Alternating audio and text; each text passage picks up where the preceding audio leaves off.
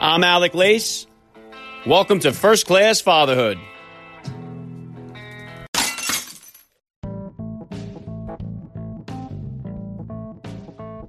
Welcome, everybody, to episode 79 of the podcast. Happy as always to be here with you. Thank you for stopping by. If this is your first time listening to the podcast, please get over there and hit that subscribe button. You do not want to miss all the action that's coming your way right here on First Class Fatherhood.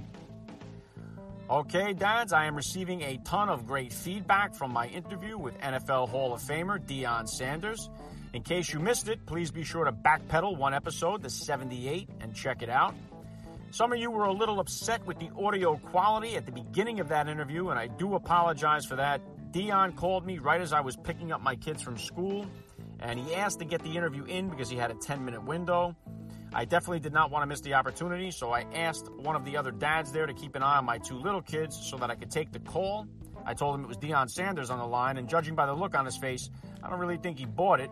But I wasn't going to pass on the opportunity here, so I, I, took the phone call, and the connection wasn't that good. So I was circling the parking lot there as I was talking with him, trying to establish a better connection. So the beginning of the interview wasn't as clear as I would have liked. Uh, but judging from your comments, many of you really enjoyed the interview. And please consider becoming a monthly contributor to the podcast. Even if you could throw in a buck or two, it will go a long way to help keep me on the air here for one, and also help me to get the proper equipment to do this podcasting stuff with. So but I am in no way complaining here. You guys have been wonderful. I got to say thank you to the people who are contributing monthly already and all the many listeners out there. I have been truly blessed to interview four Hall of Famers, 10 Navy SEALs, and some really just awesome first class fathers. So I really do have to say thank you so much to all the listeners out there. And I have an excellent guest lined up for you guys today as well. I have the former head of ICE, a U.S. Army vet. Jason Piccolo will be joining me here in just a minute, so please stick around for that. And come on, dads, lock it in. Subscribe to the podcast here. I have some really great shows on the way. I've got coming up Jay Dobbins, Brad Lea, Bedros Keuilian, Ed Mylett. and I just made the announcement the other day. I will also be having candidate for U.S. Senate in Michigan. John James will be joining me right here on the podcast. So, all these dads, they're awesome men who agree with my philosophy that Fatherhood rocks, family values rule, and every day is Father's Day. So let me smack you with a quick little spot here, and I will be right back with whistleblower Jason Piccolo. I'm Alec Lace, and you're listening to First Class Fatherhood.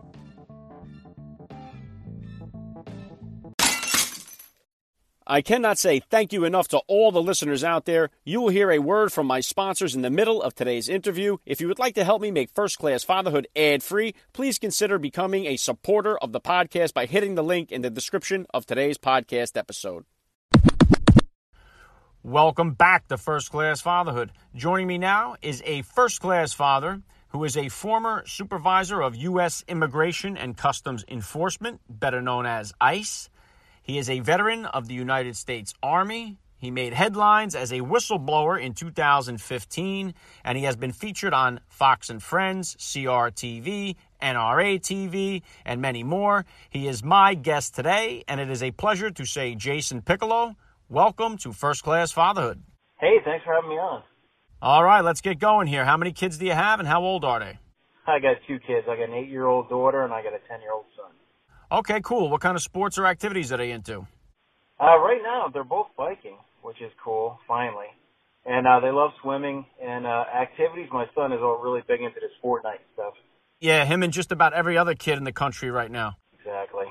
All right, Jason, I've seen you on Fox and Friends. I obviously follow you on Twitter. But please take a second here to explain to my listeners a little bit about your background. Well, my background, man, I started off in 1993 in the U.S. Army. I was an enlisted guy. And then I, uh, when I got out of the army, I went to college, got a degree in law enforcement. Same time, I also became an infantry officer. And then in 2000, I became a U.S. Border Patrol agent. From there, I went on to become a special agent with a bunch of different agencies. Um, out of the blue in 2005, I got that old letter in the mail. I was sent to Iraq for about, well, I was deployed for a year and a half. That included a tour in Iraq, and then uh, I was also training in Camp Shelby, Mississippi when Hurricane Katrina hit. So that was kind of an interesting time. When I got back from the war, uh, had my kids, and then I eventually, uh, you know, I was working in field a lot. You know, I was working a fugitive operations supervisor, so I was up in the morning, 4:30 every morning. So you know, that kind of took a toll on me. So my wife and I moved to D.C. and you know, life kind of went into a really good rhythm. And then I became an ICE uh, headquarters person. And then, you know, that's kind of where my end of my career ended up there. Okay, you and your wife were married for 15 years before having kids. So why the late start? And what advice do you have for other married couples who feel like maybe the sun's set on them having kids and they're kind of on the fence whether or not they should start a family? Yeah, that's a big thing. You know, I wanted to have, we both wanted to have kids a lot earlier. But, you know, the war got in the way. And then my wife is also an uh, FBI agent. So, you know, juggling two law enforcement careers is kind of tough. So, you know, before you know it, you're going to college, you're waiting, you're waiting for that perfect time.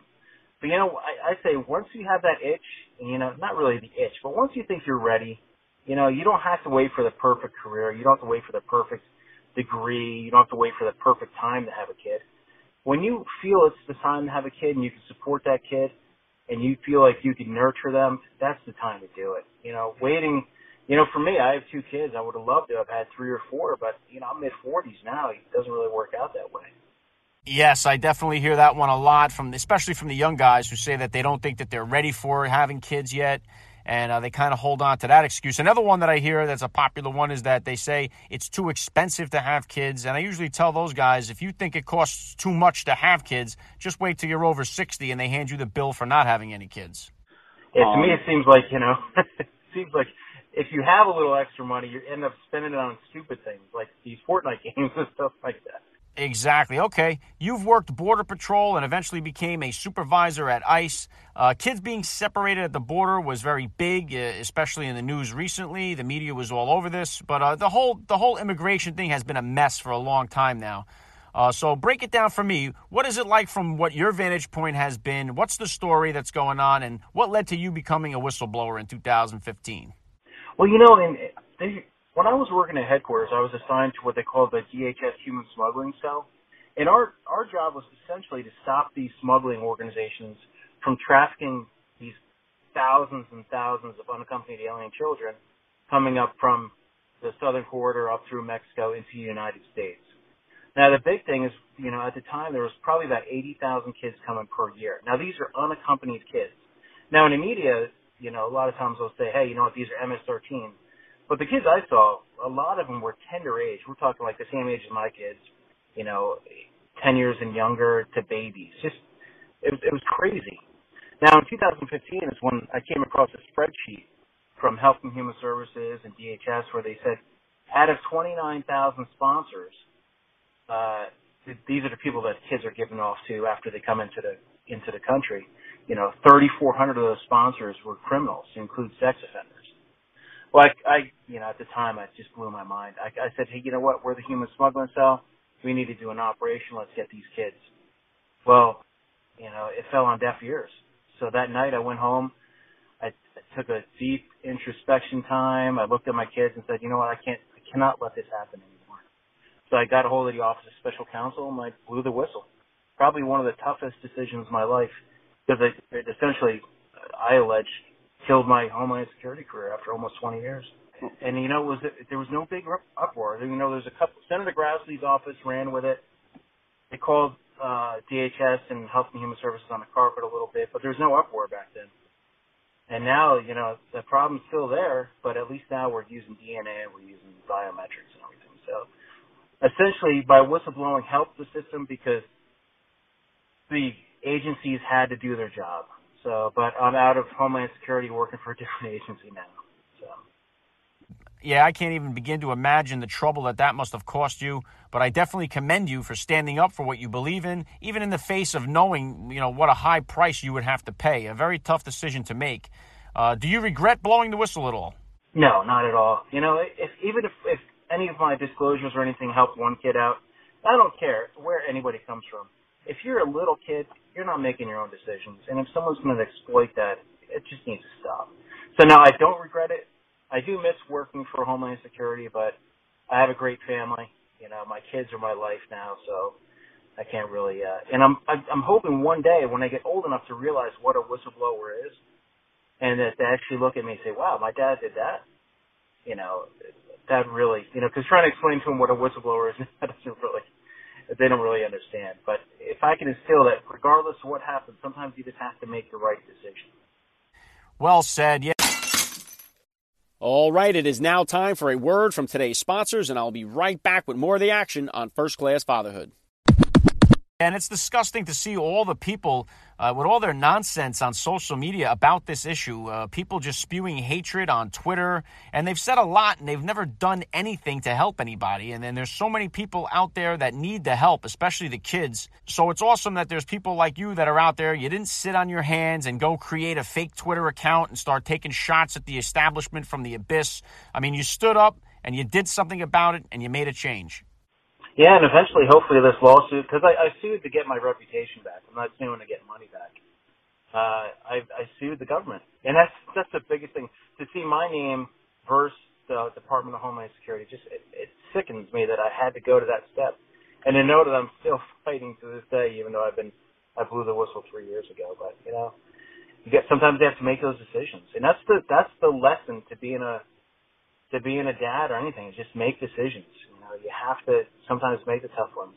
And that comes with anything to do with your kids. Sometimes you can't be their best friend, but you have to be someone to make the decisions. Yeah, well, Jason, how has everything you've seen in your career affected you as a father, especially with all the horrors that you've seen regarding children? How has that changed you as a father? Well, I've seen so many just, you know, before I got law enforcement, I never really understood what really happens behind closed doors you know, like sometimes as a fugitive operations supervisor, you know, we go into these houses and you'd see, um, you know, a six year old kid who looks like he's three, he's malnourished. They got roaches all over the place. Um, you know, then you look at when I used, I, I actually worked narcotics in the southwest border with the uh, former U.S. Customs, and uh, man, we go into all these houses, and they always use the, they'd always exploit the kids. They, you know, they keep all the drugs in the kids' bedrooms whenever they're smuggling, they would use kids. It just coming and then Americans, not not a lot of them know what the real picture is out there. There's just so much. There's actual evil people out there. So yeah. So now when I'm walking down the road with my kids, and I just I'm always on being aware that maybe someone's not looking at them to do the right thing. So it's tough, you know. It's tough to divorce yourself from the reality, and you want this perfect world out there. Yeah, and I think one of the keys to that, Jason, is to just be thankful, you know, which is really something that I try to keep foremost in my mind at all times. I mean, I'm grateful for the kids that I have, the roof over my head, and, and, and some of the little things that, that I really have come to cherish. And I try to teach that to my kids just to be thankful because there's so many people, as we know, in this country and, and all over the world that go without some of the simple little luxuries that we take for granted sometimes. Oh, I agree. You know, I have one quick story about when I was a Border Patrol agent. I, uh, I ended up tracking out uh, a family. It was a, a father, a grandfather, and a young son. And the son was my my son's age now. He's uh, actually my daughter's age. He was probably eight years old. And uh, the reason I found them was the father was smoking cigarettes, so I could smell them.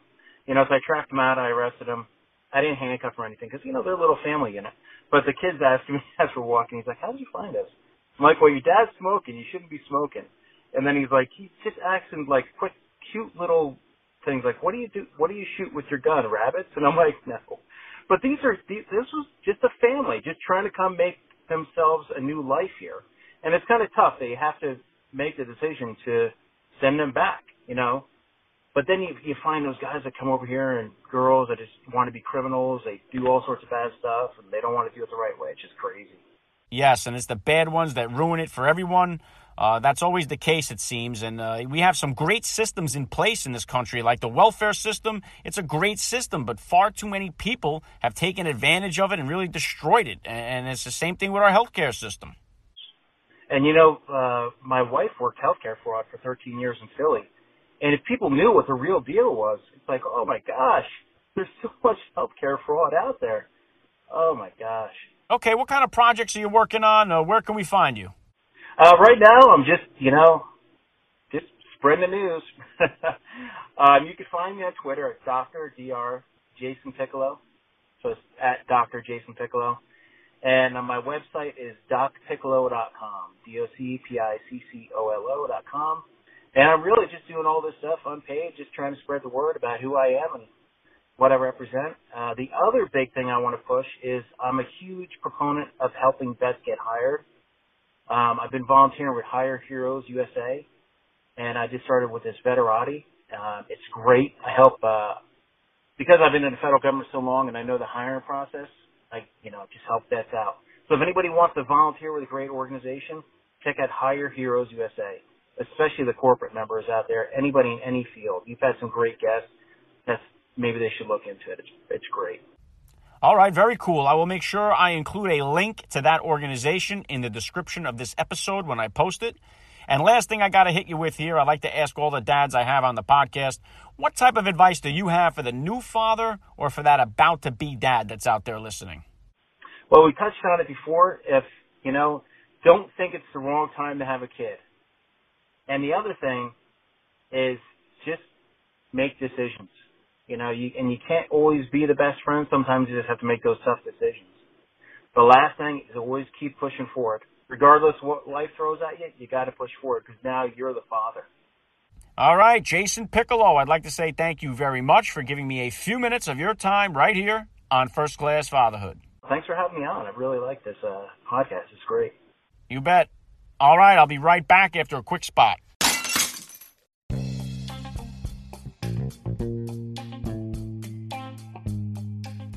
To wrap things up on First Class Fatherhood. I have to give a special thank you once again to First Class Father Jason Piccolo for giving me a few minutes of his time. It's greatly appreciated.